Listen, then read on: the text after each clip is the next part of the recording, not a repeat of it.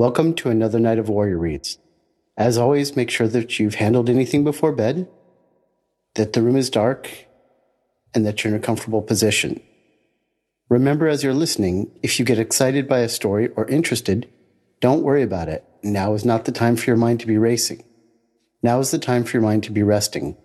As always, we'll have copies of the recordings available on our website, as well as even the ability to order it should you want to in the morning. Now is the time for your reward for a good day lived or a reminder to be a warrior tomorrow. I'll give you about five seconds to clear your head and then we'll begin.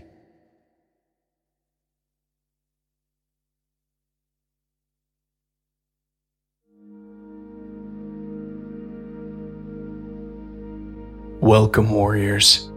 Tonight, our selection is from Million Dollar Habits by Robert Ringer. Tonight, we'll be going through Chapter 2 The Perspective Habit. Robert J. Ringer is a successful real estate guru and entrepreneur. This book is all about giving you the principles and practices to help you on your journey to master yourself and your life.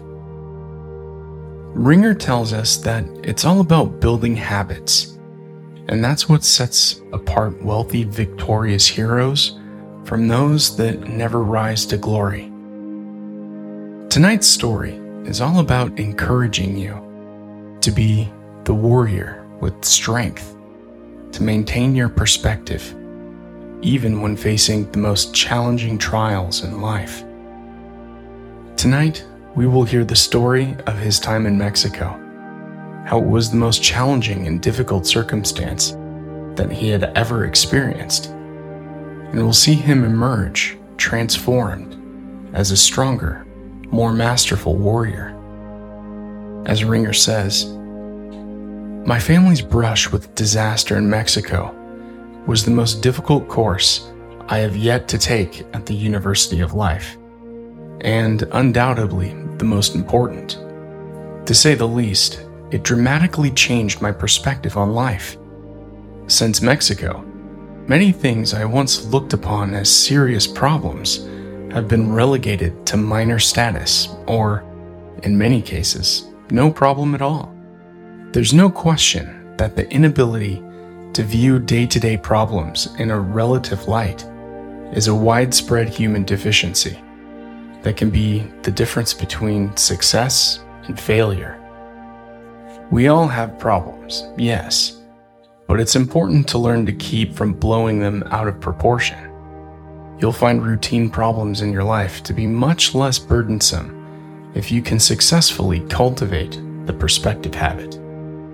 By perspective, I'm talking about the capacity to view things on their relative level of importance. To develop the perspective habit, you must first get in the habit of asking yourself, when confronted with negative situations, this is a problem. Relative to what? As always, you can read this book at any time in the future, and it's worth the read. But as you let go of the day and its victories and struggles, and prepare for the rest that you deserve, allow your inner warrior to adjust to the right perspective that empowers and encourages you. And rest easy knowing that your problems might not be as bad as you may have feared. So relax and enjoy. It was exactly 8:10 p.m. on March 18th as Mexicana flight number 913 touched down on the runway at the Manzanillo airport. I stared out the window into the darkness, wondering whether my decision to make Mexico my home for the next year had been impulsive. I had felt like this was the ideal time to get away, erase from memory the people webs that clouded my once clear mind, do some writing in peace and quiet, and reevaluate that unpredictable and mysterious experience called life. My wife was almost six months pregnant, but I had rationalized that if there were any problems, we could always get to Guadalajara by air in less than half an hour.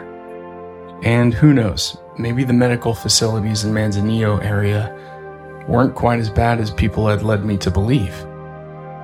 In any event, the tentative plan was to come back to the United States after my wife reached her eighth month, have the baby, then return to Manzanillo to finish out the year.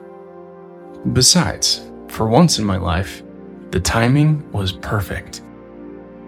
The right situation had presented itself at exactly the right time. About eight years earlier, a friend of mine had built a palatial 25,000 square foot villa on a mountaintop just above Las Hadas Hotel. But his business activities had kept him from spending much time there in recent years. Anyone who has been an absentee homeowner in Mexico knows what that means problems. So, it was a genuine value for value situation. We struck a bargain whereby my wife and I agreed to live in the villa for about a year and watch over things. Try to instill some good spirit in the villa staff and get the administration of the place under control. Seemed like a simple enough task. If you've ever lived in Mexico, that last statement undoubtedly already has you smiling. To live in Mexico is like enrolling in Problem Solving 401. It's the ultimate test of one's ability to implement alternative thinking. During our first week at the villa, we experienced a few minor inconveniences. The water throughout the villa turned dark brown. Then, it went off completely for two days, which meant none of the toilets could be flushed. We found incredible Hulk sized rats in our kitchen along with the expected economy sized cockroaches, lizards, assorted dinosaur bugs. The air conditioning went off for several days, which made the solid concrete rooms feel like hermetically sealed tombs, and the telephone temporarily dropped dead two or three times. None of this may mean much to you if you've ever lived in Mexico and tried to get a repairman to come out and fix something. Our villa was on Manzanillo Bay, about 15 miles from the city of Manzanillo. We were actually closer to a couple of small pueblos, Santiago and Salagua, than Manzanillo. On our second day at the villa, we felt mentally prepared to take on Santiago and shop for groceries. Had someone told us in advance that Camacho's was the worst grocery store in Mexico, it still would have been a shock. That, however, was not what we had been told. We had been assured that Camacho's was by far the best market in Manzanillo. The worst stocked, shabbiest Comer grocery store in any ghetto of the United States would be a gourmet market in Santiago. The only place where I had seen less food on a store shelf was in Leningrad and the customers in Leningrad were somber. But in Camacho's, people actually were smiling. I figured there must be something I didn't understand, so I started smiling too. I made up my mind then and there that it was going to be a long year, and that I had two choices. I could complain and suffer like a normal American, or I could adapt and get into the local people's way of life. It wasn't long before I actually began to look forward to going to Camacho's a couple times a week to shop and exchange Spanglish quips with Mr. Camacho and his employees. It's all a matter of how you frame the situation in your mind. After a couple of weeks of working hard to adapt to a radically new lifestyle, my wife and I settled down to a relaxed place the likes of which I had never before experienced. We walked on the beach, read a lot, went to the Saturday open air market in Santiago, fixed up the villa, and even ventured into the city of Manzanillo to shop. On balance, it was delightful, notwithstanding our paranoid concerns about irritable scorpions hiding under our covers, awaiting the arrival of our toes. However, it was also taking a toll on my wife. For one thing, the villa was so big and had so many stairs that it was the equivalent of a hard workout just to get through a normal day. Also, the streets and roads in much of rural Mexico were not built for pregnant women in mind. The road up the mountain to our villa consisted primarily of jagged rock, and most of the several miles up or down the mountain had to be taken at a speed of no more than 10 miles an hour. Even at that pace, you felt as if you were riding atop a wild bronco in slow motion. The streets of Santiago were a mixture of large stones and dirt, and were even bumpier than our mountain road. It was April. The baby was not due until early July. But to be on the safe side, I thought it would be a good idea to see what medical facilities existed in the area in the unlikely event an emergency should arise. We asked several people, both Americans and locals, about the childbirth facilities and medical treatment available in the area. And the consensus seemed to be no one has a baby in Manzanillo. There simply were no available medical facilities as we know them in the United States. The last ditch hope in a true emergency, we were told, was the Naval Hospital in the small town of Las Brisas, about 10 miles away. The next Sunday, we took a dive to check out the naval base facility in person. Again, culture shock. We didn't need to go inside. One look at the outside, and you knew that no one with any serious medical problem gets out alive. The dilapidated building looked like something out of an old Bogart movie. My first words were, well, so much for emergencies in Manzanillo. No one has a baby here and lives to tell about it. At least we can totally eliminate this as an alternative, emergency or not. We laughed and joked about it as we pulled away in our old car wondering how people survive in makeshift hospitals like this all over the world. Scary. Being an American has got to be the most sheltered, secure life on the planet. As I lay in bed that night, staring at the ceiling, my thoughts kept coming back to what we had seen at the naval base. Suppose, what if, no, uh, unthinkable. I wouldn't even allow myself to consider the possibility. I simply couldn't let it happen, no matter what. I made up my mind that we had better plan to head for the States around the end of May, just to be on the safe side. Then, after all was well with the baby, we could return to Manzanillo around the third week of July. I felt relieved at my decision, though my wife kept insisting that it really wasn't necessary to leave for the States so early.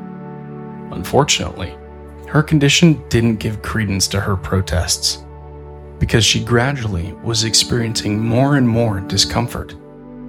Each trip up and down the bumpy mountain road seemed to be tempting the fates. Until finally, I made most of the treks into town alone in order to spare her the wear and tear. This created somewhat of a problem because my wife spoke fluent Spanish, while I spoke practically none. Try that in the middle of Mexico if you want to find out what real insecurity is.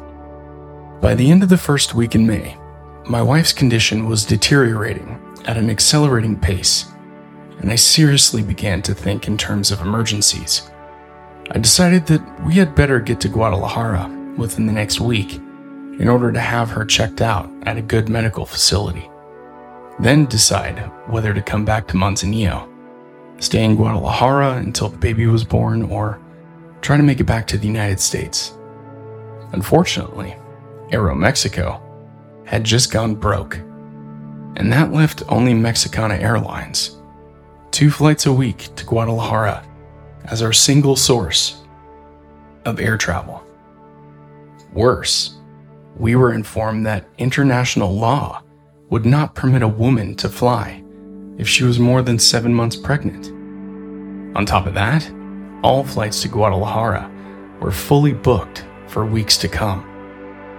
It was getting to be a very unfunny situation. My anxiety heightened as I tried to assess our options rationally.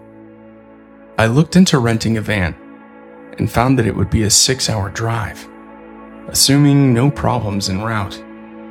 Always a bad assumption in Mexico, and very uncomfortable in many stretches along the way. Would she be able to make it? I wondered to myself. I had no choice, I had to try. The vision of the so called hospital in Las Brisas kept pushing me forward, forcing me to select from among the unpleasant alternatives available to us. I reserved a van for Saturday, May 13th, and began packing our necessities. In the meantime, I had the responsibility for making sure the staff was taking care of the villa, the payroll was being met, and the whole place wouldn't come apart at the seams as soon as we left. I'd come to Mexico to relax and write, and things were changing rapidly. What did I know from gardeners and housekeepers who didn't speak English? Worse, the air conditioning had now stopped functioning altogether and needed to be completely overhauled or replaced. In addition, the water was periodically shutting off, and the car was on the verge of breakdown. My wife was in such pain by Wednesday afternoon that we decided to set up an appointment to see a doctor in Manzanillo on Thursday, just to make sure we weren't taking a life and death risk driving to Guadalajara on Saturday. Through a friend of ours, Captain Eugenio Gutierrez, we secured an appointment with Dr. Abrahan, who examined my wife on Thursday morning. Dr. Abrahan told us that my wife definitely would not carry the baby full term, but probably would not deliver for another month or so. He also diagnosed a huge, excruciatingly painful bulge in her upper left abdomen as a hernia.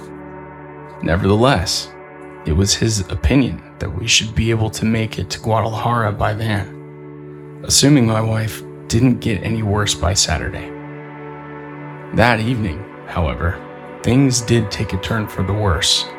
Much worse. As the night progressed, my wife began writhing in pain and screaming in anguish. This was a woman who never complained and who had a very high threshold of pain. As she became more and more uncontrolled, reality began to set in. This was not a nightmare. It was not a movie. It was not something I was reading about in the newspaper. It was happening to us. The ultimate emergency that every civilized person has had nightmares about was here and now. Guadalajara was out. The only question was what was going to happen right here in Manzanillo. I called Hans Rothberger, our best friend in Mexico, who was public relations director at the Las Hadas Hotel next door. He had been monitoring our situation closely for the past couple of weeks, so he was aware that things were not going well. When he heard my wife's screams in the background, he immediately set in motion a Mexican chain reaction by calling our mutual friend, Andy Schreier, who in turn called Captain Gutierrez, who in turn called the Red Cross and Dr. Abraham. Within 30 minutes, the Red Cross arrived, carried my wife out in a shabby stretcher, and put her in an old truck ambulance. We then started down the mountain over the bumpy, rocky road we had come to know so well. I sat next to my wife in the ambulance and held her hand tightly. Hans followed behind it in his car as we made our way at a pace of about two miles an hour down the long mountain road with my wife moaning in pain. As the old ambulance bounced up and down, unmercifully, the Red Cross doctor told my wife that it would be necessary to examine her on the way to the hospital. I watched his face closely as he proceeded with the examination, and immediately saw that something was wrong. He spoke to my wife in Spanish, and she relayed his words to me. You're going to have this baby tonight. Impossible, I thought. It can't be happening. Not here. Not in Manzanillo. Not two months premature. Not at the Naval Hospital. It was only a few weeks ago that we were laughing about how we could never consider the Naval Hospital as a viable alternative. Now, I just wanted to awaken from my nightmare. I wanted to clamp magic wings on my wife and myself and zip off to Guadalajara, where we would be safe from the unknown. Somehow, in some way. I just couldn't allow it to happen. But the reality was that it was happening. One of those inevitabilities of life was upon us. We were ahead towards the Naval Hospital, where the fate of my wife and unborn child would soon be decided. As the ambulance ended its journey down the mountain road and settled into the old highway en route to Las Brisas, all I could see through the dirty windshield was a kaleidoscope of darkness, beat up cars, people occasionally darting across the road, and smoke from the day's burning of fields that had settled over the highway. The siren of our vehicle droned in my ears as I tried to picture the events that lay ahead. When we finally arrived at the Naval Hospital, the staff immediately prepared my wife for delivery, then wheeled her into a labor room. I was not allowed to go in the room and was told to stay behind a three foot high wall about a dozen steps from the labor room. In the sweltering humidity, I paced the floor for hours, grimacing at my wife's every moan and scream. Throughout the night, my mind gradiated wildly in an attempt to project all possible scenarios. As I continued my automation like pacing, I reflexively swatted mosquitoes and watched cockroaches scoot in front of me without so much as a pause. No one, I thought to myself, knew so little about childbirth as I. What were the odds of two months premature baby surviving under the best circumstances? I wondered. I had no idea. Even more important, what were a premature baby's chances under the worst of circumstances? Horrible thoughts continuously bombarded my mind and my head pounded as my wife's screams became louder and more desperate. Finally, at about 2 a.m., Dr. Abraham came out of the labor room and approached me with a somber expression on his face. He said something in Spanish that I didn't understand, then motioned for me to get Hans, who had been sleeping in his car outside. As I rushed out to the car, I thought to myself, the baby's dead. The baby died. I could only hope that my wife was all right. After I woke Hans, he and I hurried back inside where Dr. Abraham began talking to him in Spanish. About a minute elapsed before Hans turned to me and explained, in a grim and sympathetic tone, that they had tried several times to get the baby out, but each time they had started to lose his heartbeat. The umbilical cord was apparently wrapped around his legs there was only one hope a cesarean operation. I grimaced and bit down on my bottom lip. This was no nightmare, and there were no fairy tale wings with which to make a movie ending escaped Guadalajara. Zero hour had arrived. The cataclysm was upon us. There would be no reprieve.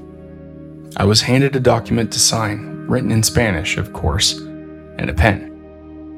It's the moment every human being fears will arrive one day.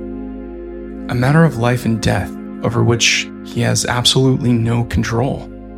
The heat, the humidity, the mosquitoes, the cockroaches, a dying baby who's never seen the world, beloved wife screaming just a few feet away, a foreign language document to be signed. There are situations in life where the choices ultimately come down to only one. In this case, the single choice was to sign the document. As they wheeled my wife into the hall toward the operating room, she called to me in a barely audible tone, I love you, Robert. Tears streamed down my face as I responded in a badly cracked voice I love you too, Esther. I watched as they rolled her down the hallway, thinking to myself that I might never again see alive the kindest, most sensitive, loving, compassionate human being I'd ever known. The fate of the most important person in my life was now completely out of my hands, controlled by strangers in a third world country. How could I possibly have allowed us to get into this kind of situation? I asked myself. Two nurses who had been sleeping in cots jumped up and rushed into the operating room, right behind my wife. Then the doors closed behind them. The wait was on.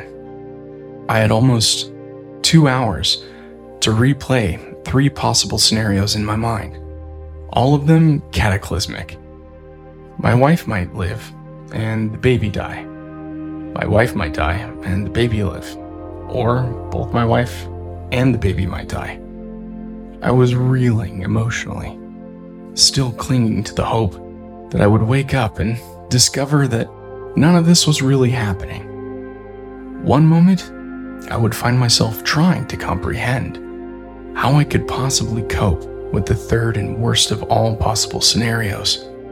The next moment, my mind would completely quit on me, incapable of thinking the unthinkable. The apocalypse continued. There was no general anesthetic available, and it took 45 minutes of prying and sticking for the anesthesiologist to get the local anesthetic to my wife's spine. At one moment, she stopped breathing, but they were able to bring her back just in time. As she lay on the operating table, her insides exposed. She was able to witness the entire operation in the mirror above her. It was a tense, monumental struggle, but the doctor finally succeeded in pulling the baby from her with a force so great that it lifted her entire body off the table. Finally, at 4:12 a.m., the doors of the operating room flung open and out charged a young doctor surgical mask covering his face, carrying the baby in a frayed towel like cloth. He was moving fast as he went by me on the way to an antiquated incubator behind the glass divider wall. The baby wasn't crying, but he was breathing. Barely. As the doctor tried to get the baby into the incubator, he accidentally knocked off the lid, and it fell directly into the baby's face. Again, I bit hard on my lower lip as I watched the scenario unfolding. Just a few feet away, unable to properly adjust the top of the incubator, the young doctor picked up the baby, carried him down a hallway, and took him into another room that housed several more empty incubators. In the meantime, a nurse came out of the operating room and assured me that my wife was going to be all right so I hurriedly followed the young doctor. In the intensive care room, he began frantically working on the infant in an effort to keep him alive. It occurred to me that if the baby didn't make it, I might never know what he looked like. So when the doctor seemed to have things somewhat under control, I hesitatingly asked if it would be possible for me to see my infant son up close. Reluctantly, the doctor allowed me to take a quick look. That moment will forever live in my memory. The poor little guy was struggling for every breath he could snatch and barely had enough strength to eke out an occasional, almost inaudible cry. Nevertheless, premature and all, he was absolutely beautiful. Dr. Chagoya, the doctor who had rushed him out of the operating room, explained that the baby's respiratory system was poorly developed and that it would be a touch and go situation, particularly during the first 24 hours. Infection, pneumonia, heart failure, everything was a danger at this point. Crude as their equipment was, the medical staff got the baby hooked up to a respirator, inserted breathing tubes into his trachea, planted an intravenous feeding tube into his arm, and began working on him methodically.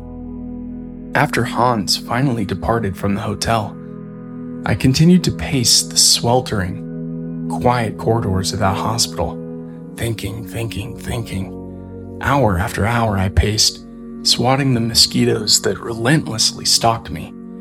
As my mind floated aimlessly, I kept coming back to two words perspective and reality. At a time like this, I thought to myself, how petty and inconsequential most of the day to day problems of life seem to be.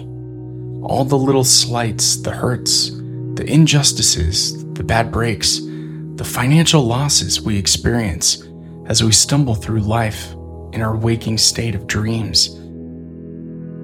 It seems so unimportant when viewed in a relative light. When juxtaposed against the life or death of someone we dearly love, how absurd they seem. Each time I passed the intensive care room, Dr. Chagoya was standing over my son, Andrew Troy, watching his every movement adjusting the maze of tubes sticking out of him, massaging his hands and feet, administering oxygen to him intermittently, checking his heart rate and pulse, and above all, never taking his eyes off him. Whenever Dr. Chagoya looked up and saw me, he spoke with his eyes. He's one of the most compassionate young men I've ever known, a man who really cares. At about 8 a.m., another doctor, Dr. Hector Americo relieved Dr. Chagoya. I was concerned, but not for long. Dr. Americo, too, exhibited seemingly infinite compassion. Once, when Andrew's heart stopped beating, Dr. Americo alertly sprang into action and quickly got it pumping again with rapid massage. This remarkable young man stood by the baby's incubator for 24 hours without taking a single break, adjusting tubes, massaging, and always watching. In the midst of a horrendously insecure situation, there was one thing about which I felt totally secure.